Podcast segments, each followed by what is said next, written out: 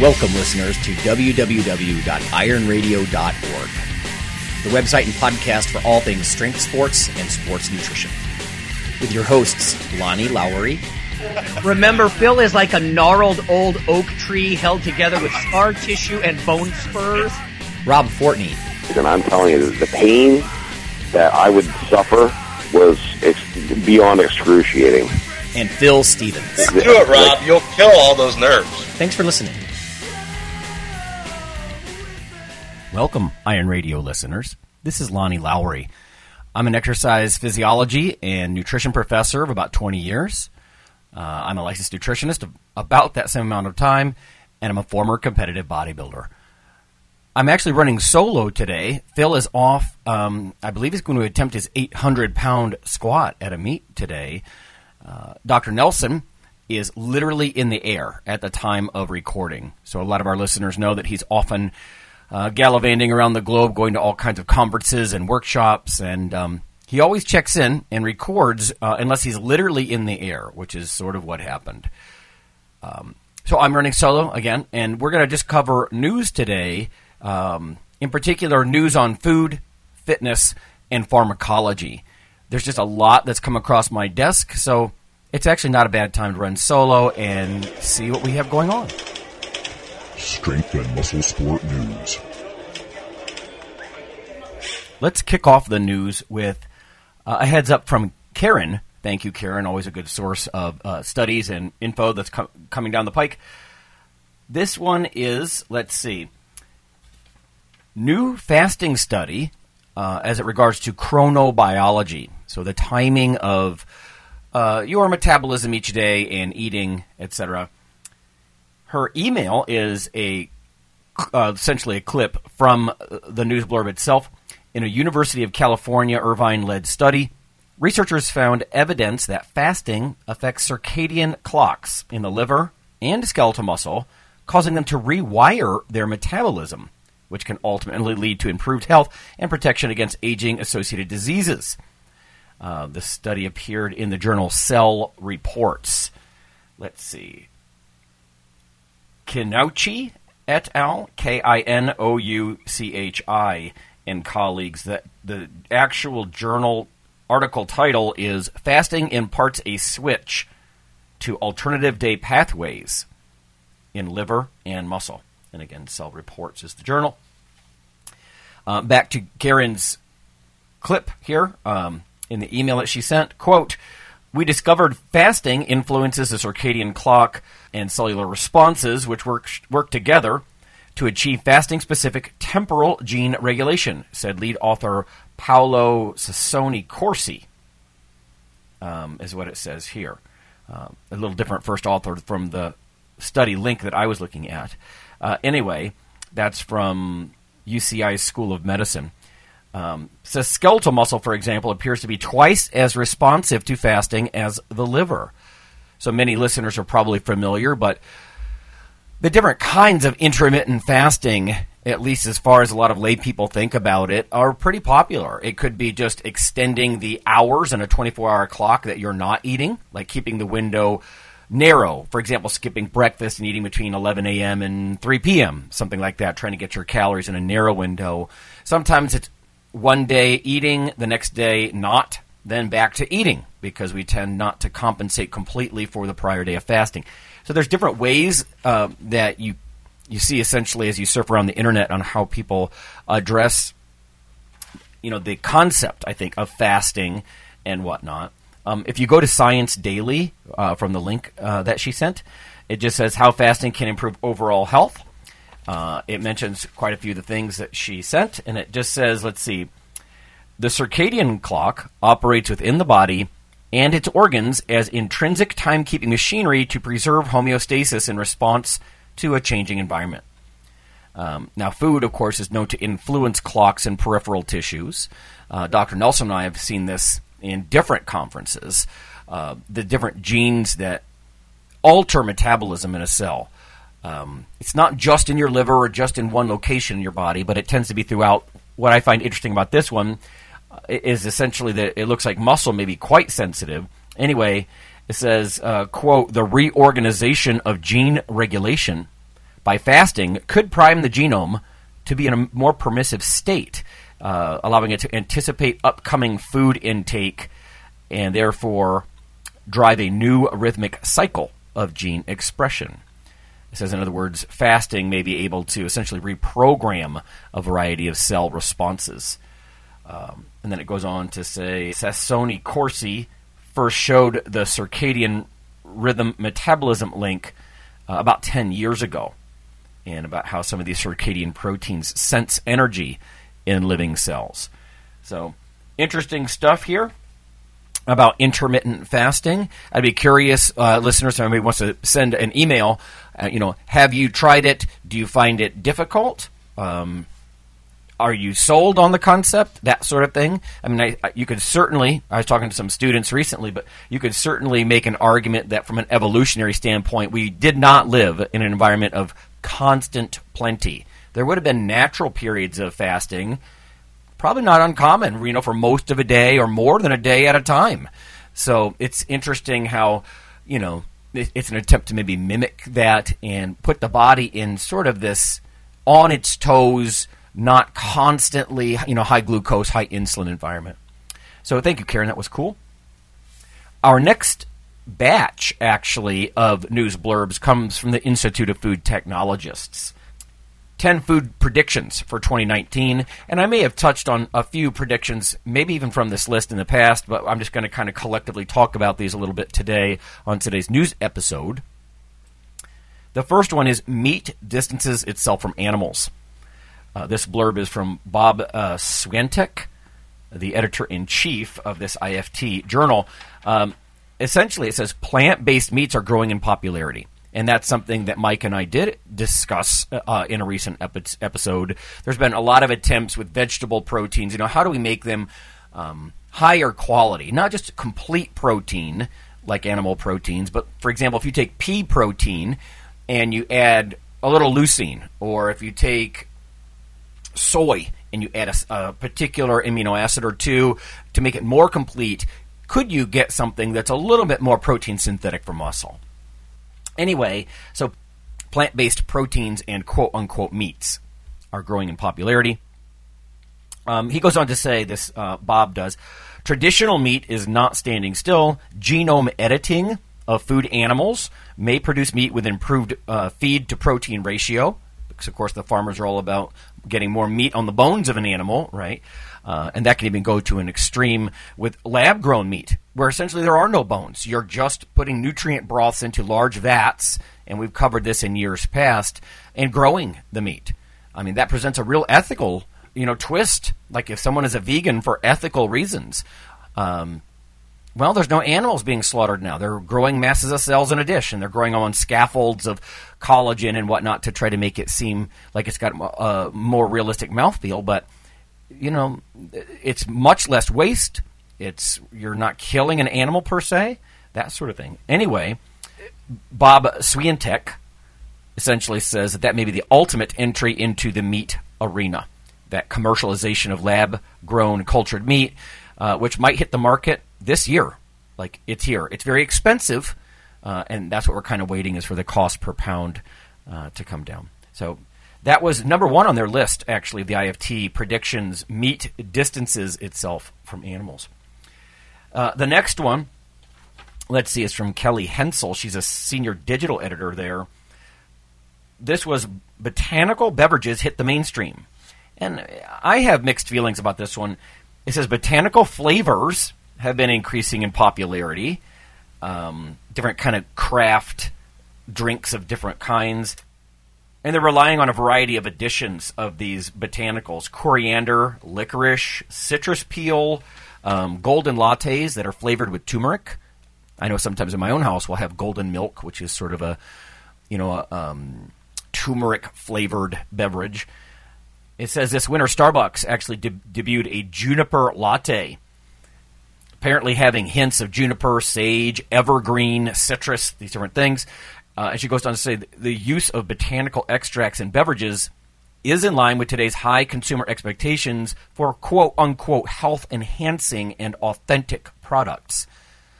Well, I would just I would suggest that anybody who just starts consuming a lot of these botanicals, I mean, that's a whole world of almost pharmacology, and I think we need to be a little careful. At least read up on what some of these things do. For example, this blurb mentions licorice, and there's some interesting and uh, slightly disturbing info that licorice could depress testosterone concentrations, for example. But it's always a mixed bag, and this a lot of this like ethno botany pharmacology stuff, herbal stuff, it's really outside of the wheelhouse of even a nutritionist. I, I, would used to tell food companies, you know, listen, I'm a nutritionist. If it's about proteins or carbohydrates or fats or vitamins, minerals, water, even non essential nutrients like creatine, okay, you know, I'm trained in that. I, will even wade into certain um, phytochemicals, right? P H Y T O, plant chemicals or zoo chemicals. In fact, creatine is one. Um, but a lot of these herbs and whatnot, this is drifting into the range of the toxicologist or, you know, uh, pharmacist maybe. Uh, even if they're the best choice for that, but it's not nutritional per se. So I, I, would just suggest you go read up on some of these different extracts. If you're going to regularly consume something that's got different herb extracts and whatnot in it, go see what those do. Um, they could have relaxing properties, hormone altering properties. They could change different uh, enzymatic activity things like that. So, but anyway, they predict that is coming down the pike, at least according to uh, Kelly Hensel, the senior digital editor there, Botanical Beverages in the mainstream. Um, the next one, I think we might do a whole episode on here on Iron Radio uh, with Dr. Nelson because he has written a few things on uh, different internet sites, uh, articles about this. But cannabis cuisine it says look for cannabidiol CBD infused foods and beverages. They're going to be quite a buzz in 2019. no pun intended. Uh, offering claims of reduced anxiety, better sleep, and pain relief, CBD is already making its mark in health products. Um, says there's a variety of these kinds of products hitting the market, including beer, wine, coffee, chocolate, soups, snacks. This blurb says in states where recreational cannabis is legal, both CBD and THC infused innovations will expand their presence. Uh, this is from Margaret Malachib. Uh, she's an associate editor, apparently, at this IFT publication. It's the first time, if you haven't heard me say it before, that I have real hope for an actual appetite stimulant as these products become uh, available. Uh, in the past, you find a lot of crappy, supposed, purported appetite stimulants uh, in on the shelves of different, you know, natural vitamin type stores. A lot of these things are just a collection of B vitamins and whatnot, and they're not actually going to make you hungry. So that's always a challenge for people in the know. If you're going to gain heroic mass and size, you have to be hungry and you have to eat. And so this cannabis cuisine idea uh, that she's talking about that is interesting to me. It could be a new tool when used carefully, uh, in my opinion, uh, when it comes to weight gain. This next one, again on their list of predictions here, uh, is the ease to please. This is Elizabeth Sloan. She's a contributing editor.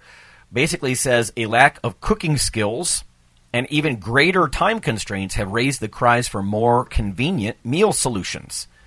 Um, she talks about how these sort of pre-prepped and already to eat kinds of um, products jumped 5% last year, according to the International Food Information Council. Pre prepared, pre cooked, and pre cut offerings drove 50% of growth in the fresh food departments, uh, per Information Resources Inc., she says. So um, there's even this idea of, you know, rapid cooking instructions or a quote unquote easy to prepare claim that uh, they predict will appeal to millennials and Gen Zers who want fresh products, but essentially things that are you know almost instant, very easy and fast to make. And I can certainly appreciate the schedule issues. But here's another question I can pose to listeners: What kind of kitchen skills do you have? I mean, are you actually skilled in the kitchen? Just like with fitness related skills, you know, I work with clients that are very intimidated. They walk into a fitness center and they see all these giant pieces of cardio and blinking, you know, consoles and this sort of stuff. And, you know, or then they, even just a barbell or a power rack or some pieces of, you know, machinery and they just get intimidated. And and even leave, unfortunately. But I think the same thing can be true for the kitchen. What kind of kitchen skills do you have? Do you know basic units of measurements? You know, how many tablespoons in a quarter cup? Things like that. Um, what temperature do you typically bake or cook or fry things at?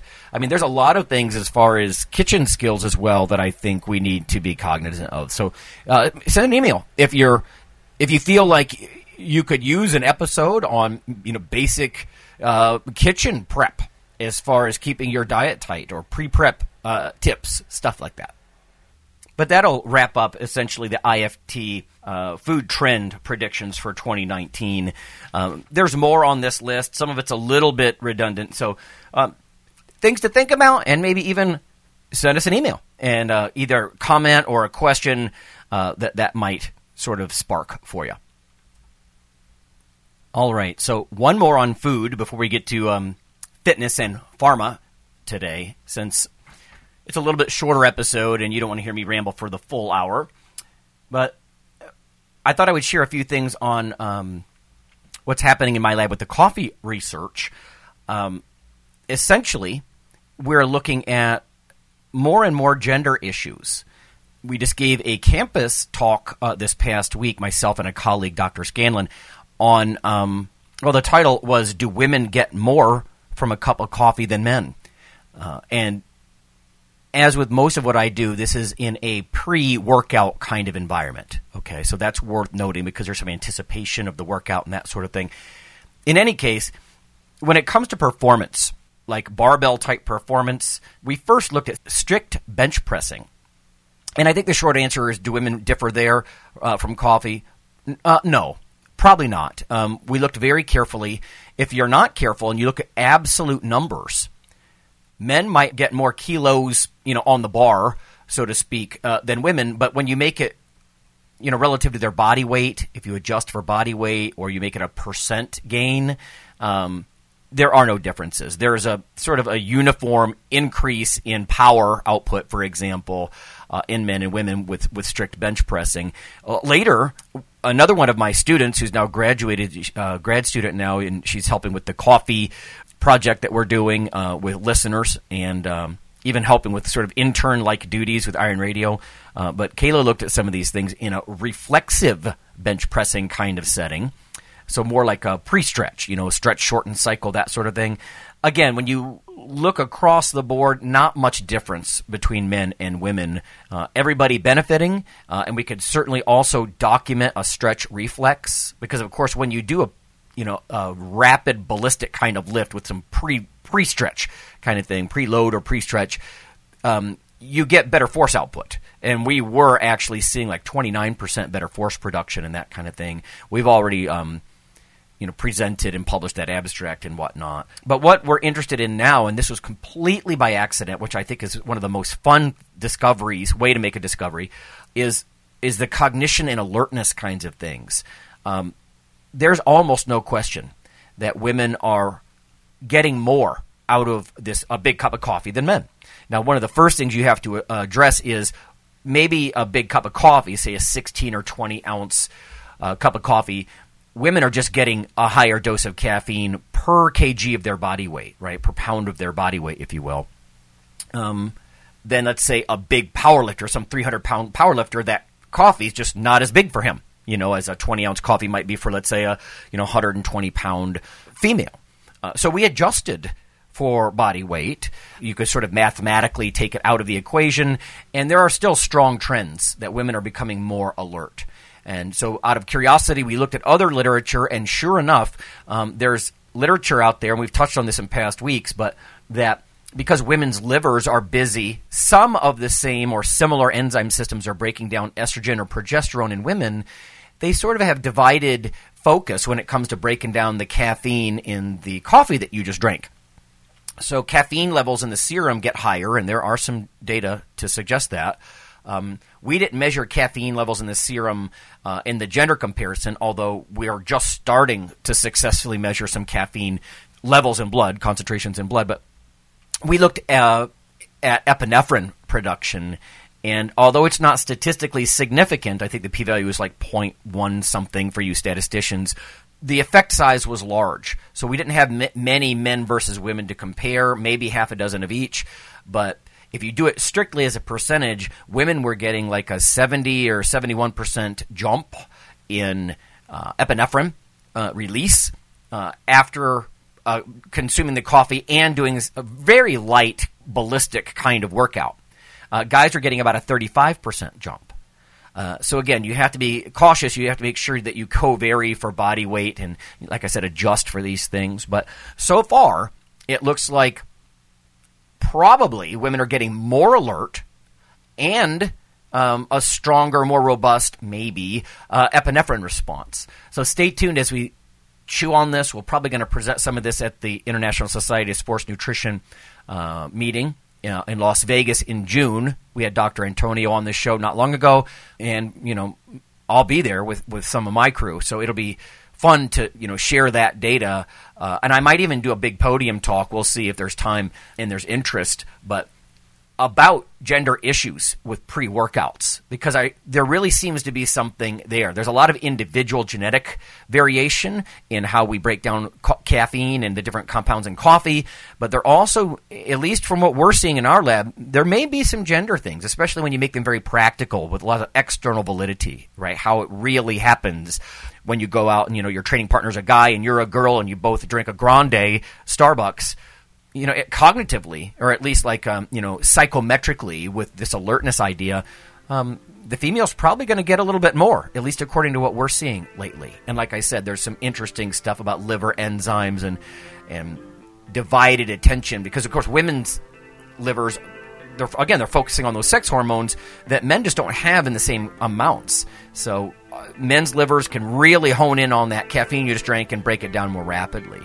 Um, at least, you know, that's there's the suggestion. So I thought I would share a little bit about what we're doing to wrap out the food section. Uh, when we come back from break, we're going to talk about uh, fitness and pharmacology news and how it might relate to lifters.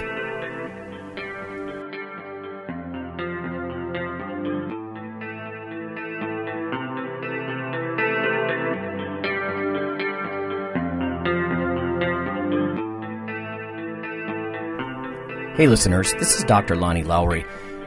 If you've ever had anyone critique you uh, on your protein intake as part of your weightlifting lifestyle, oh, you poor meathead, all that extra protein is going to rot your kidneys or weaken your bones or dehydrate you or give you gout or who knows what. Uh, there is a book available. You could simply Google CRC Press and Lowery. And what I've done is reach out to experts all over the world and create a book, a single compendium that you can hold up and say, this is why I consume extra protein. This can be very valuable when you're um, being quote unquote educated uh, by various professionals on the topic. Uh, there's enormous amount of literature in this book on the safety, uh, the effectiveness, how protein works in cells, the history of protein and weight trainers, uh, much more. So again, please check out CRC Press and Protein and Lowery. You can just Google that. And uh, I do, full disclosure, I do make a small single digit uh, royalty on the book, but that's not why I did it. I did it so we can all have something, uh, our particular population, uh, to both defend what we do and to inform our nutrition and our eating. Thanks.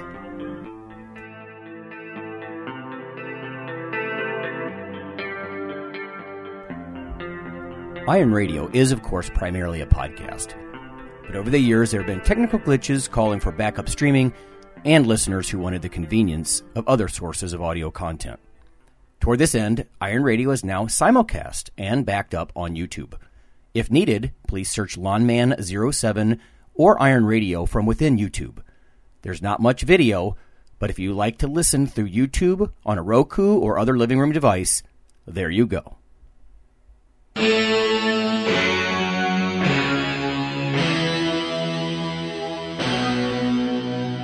Like your weekly fix of Iron Radio? In addition to being a popular institute on iTunes, we are also on email. Simply go to www.ironradio.org and sign up for the voluntary email. You'll get a once per week email, no more. That's little more than the show notes and a link to the audio. So go for it.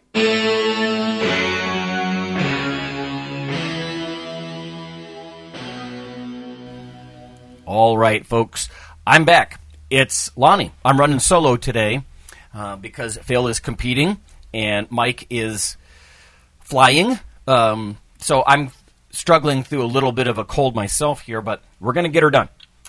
Fitness is next on our news list of uh, food, fitness, and pharma. This one is not a new paper. I'm still trying to figure out how this came across my desk. I'm not sure if a listener sent it or uh, I stumbled across it, but it's in my list, so here we go.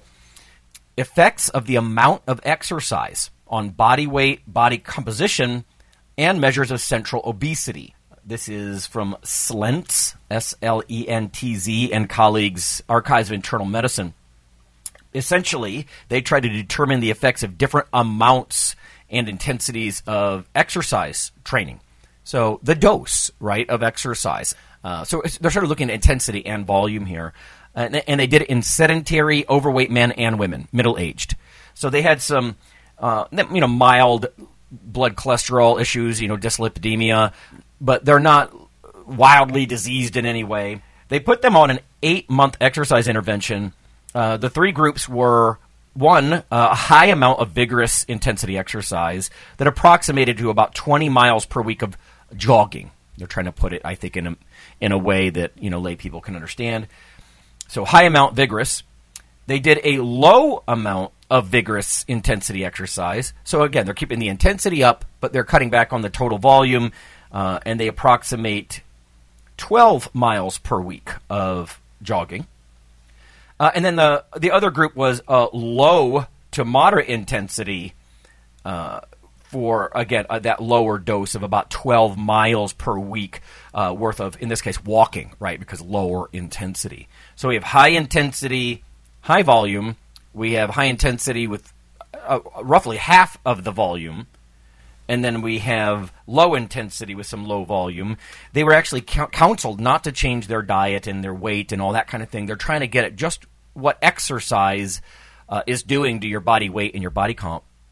They had 182 people actually in the study, and there was a statistically significant dose response relationship between the amount of exercise and the amount of weight loss and fat mass loss the high and intense, so higher volume, very intense uh, group, they lost uh, 2.9 kilograms of body weight and 4.8 uh, of body fat. And I would imagine that discrepancy there with more fat loss than overall weight loss is because they might have added a little bit of lean tissue. Uh, it was more intense exercise uh, over this eight month period. The low dose, right? The low volume of vigorous intensity, uh, they lost 0.6 kilograms of body weight and 2.5 kilos of fat mass.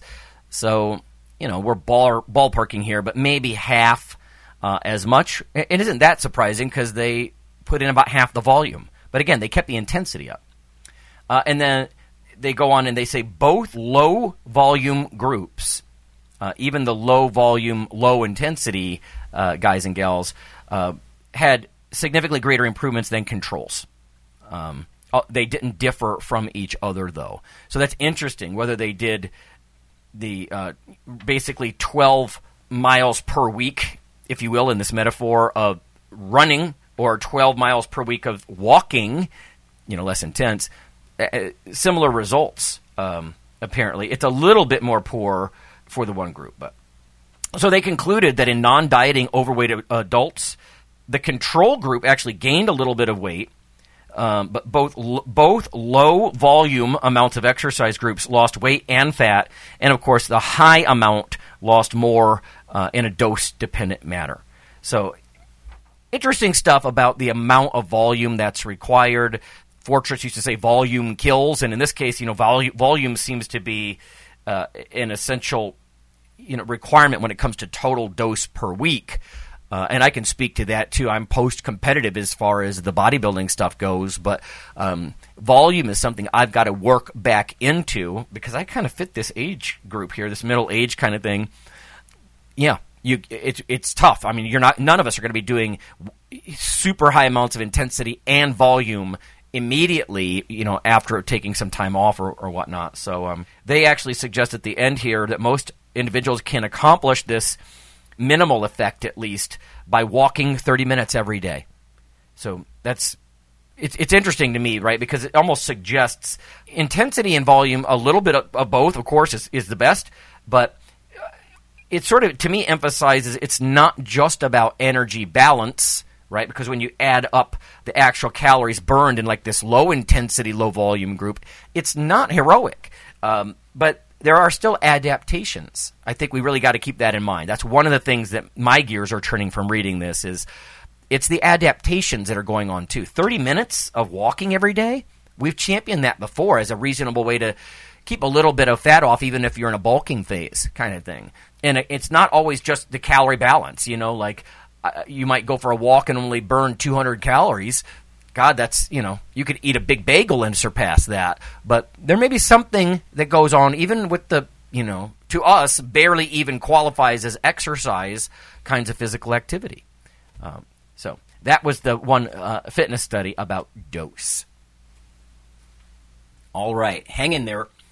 We have uh, two more bits more medical, uh, if you will, and pharmacological. This first one I found a little weird. If you're interested in cell biology, uh, how cells work, this could be educational, and, and it's fascinating what they're doing. Um, but this is written by Carmen Leitch, uh, and I got it through labroots.com.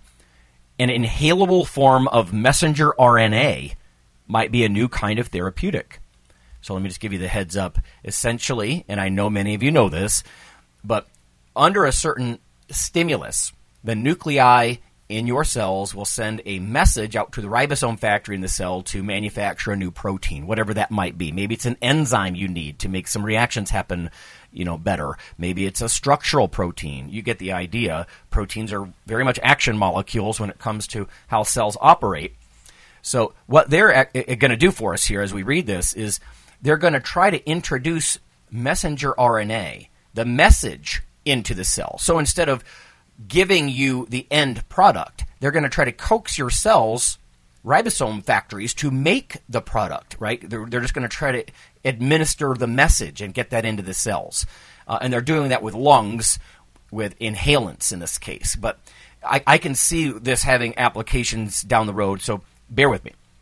Messenger RNA is an important intermediary molecule that normally carries genetic information from the genome to the ribosome where it is translated into protein. And they have a cool little video here.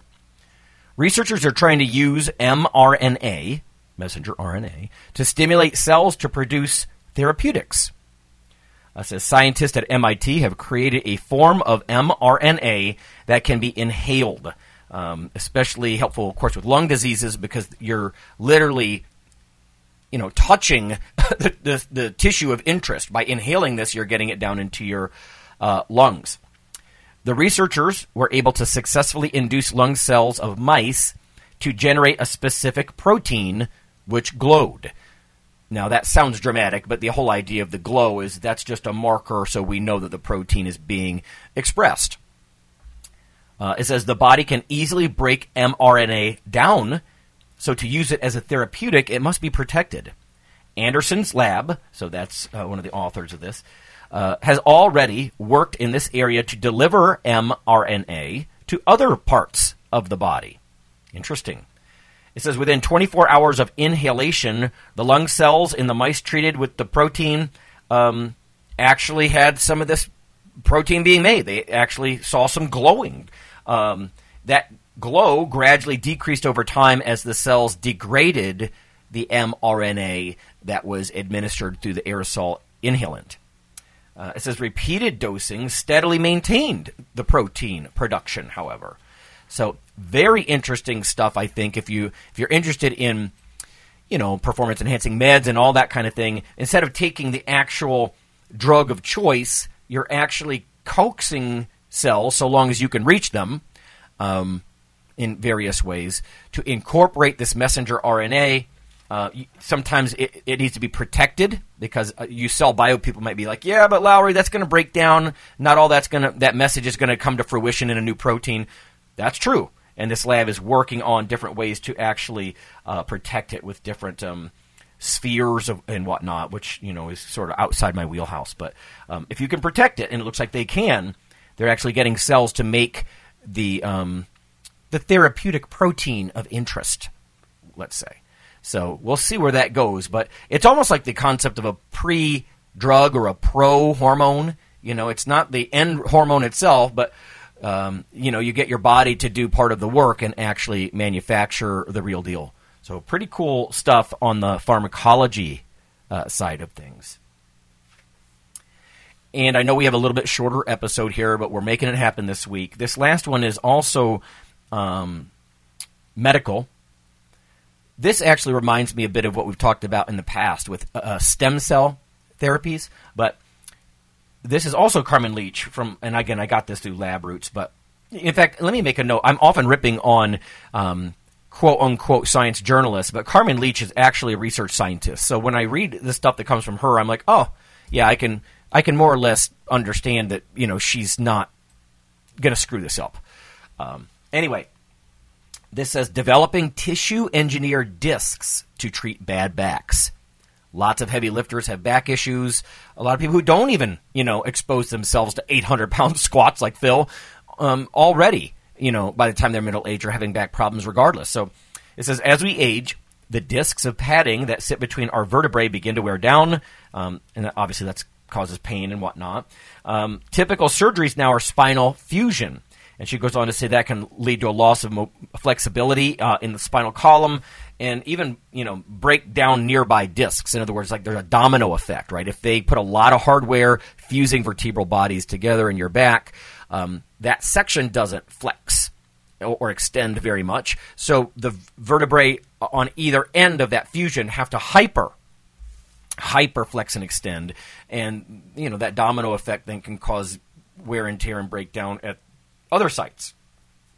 So she says a team of researchers is aiming to create an implant that can replace degenerated discs. The, they began with a cylinder of polymer gel and added cells that could grow, grow around it. Uh, they implanted those discs, and they actually show a video here. Maybe I'll link to it. Um, and it says you could see that the research subjects, uh, in this case, uh, goats, tolerated their implants well.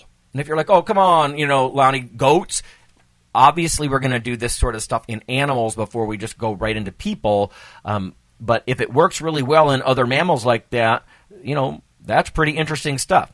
Now, I still think it's even less invasive, of course, if, if we can get to the point like we've talked about in the past, there's even already trials with this, but getting stem cells injected into a degenerated disc, if those take well, that might be an even, you know, less invasive, more, you know, techy, um, way to get some kind of um, intervertebral disc regeneration. But for now, yeah, developing tissue engineered discs. Um, it's one more way. You know, we're always talking about Phil's titanium hip, and we've even had some questions from listeners about which which one it is because they have a loved one in a similar situation, that kind of thing. And you know, Phil's is doing well, um, but you got to remember people are very different in their training status, and not everybody's a 290 pound power lifter either. Um, but having said that, it is interesting to see that their this tissue engineering stuff is is likely to change. You know, things like that. I sure wouldn't mind some kind of um, additional, you know, meniscal padding in my left knee. I'll tell you that right now. Whether we do that with a stem cell injection or there's something that's tissue engineered like this.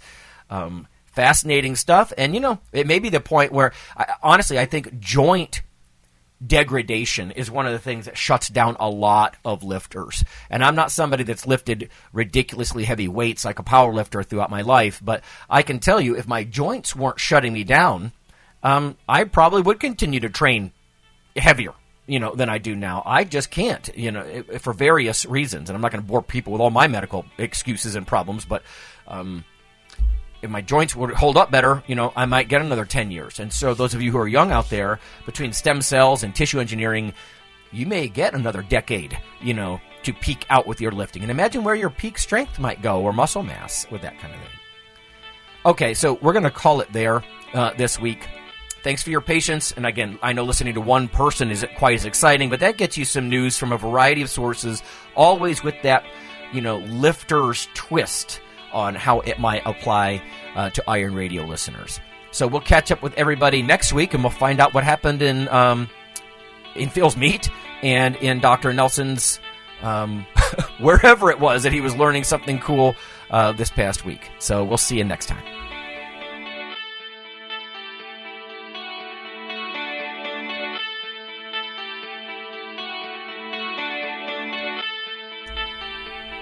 Hey, listeners, have you seen the store at ironradio.org?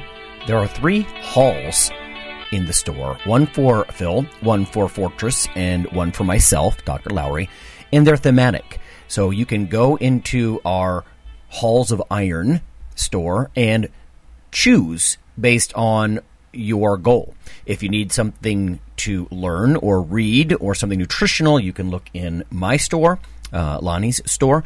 If you want something about injury prevention uh, or competition, then take a look at Phil's Hall of Iron. And if you want something about motivation or daily training, Fortress's Hall has what you're looking for. There are some fun, heroic descriptors uh, as you browse through the stores. We try to make it a little more fun than the average boring online store. And whether you're a novice lifter or someone more experienced, you can take heart that you're not wasting your time. The things that we put in each hall of iron are actually based on our own recommendations. Protein powders that we know to be good, uh, knee sleeves, wraps of some kind, things that Fortress uses in his own training. Uh, the stuff you, you see, you know is good.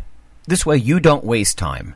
So check out the Iron Radio store at ironradio.org and um, let us know what you think on the forums. And certainly you can request products and we will uh, screen them before they go in. So thanks for listening.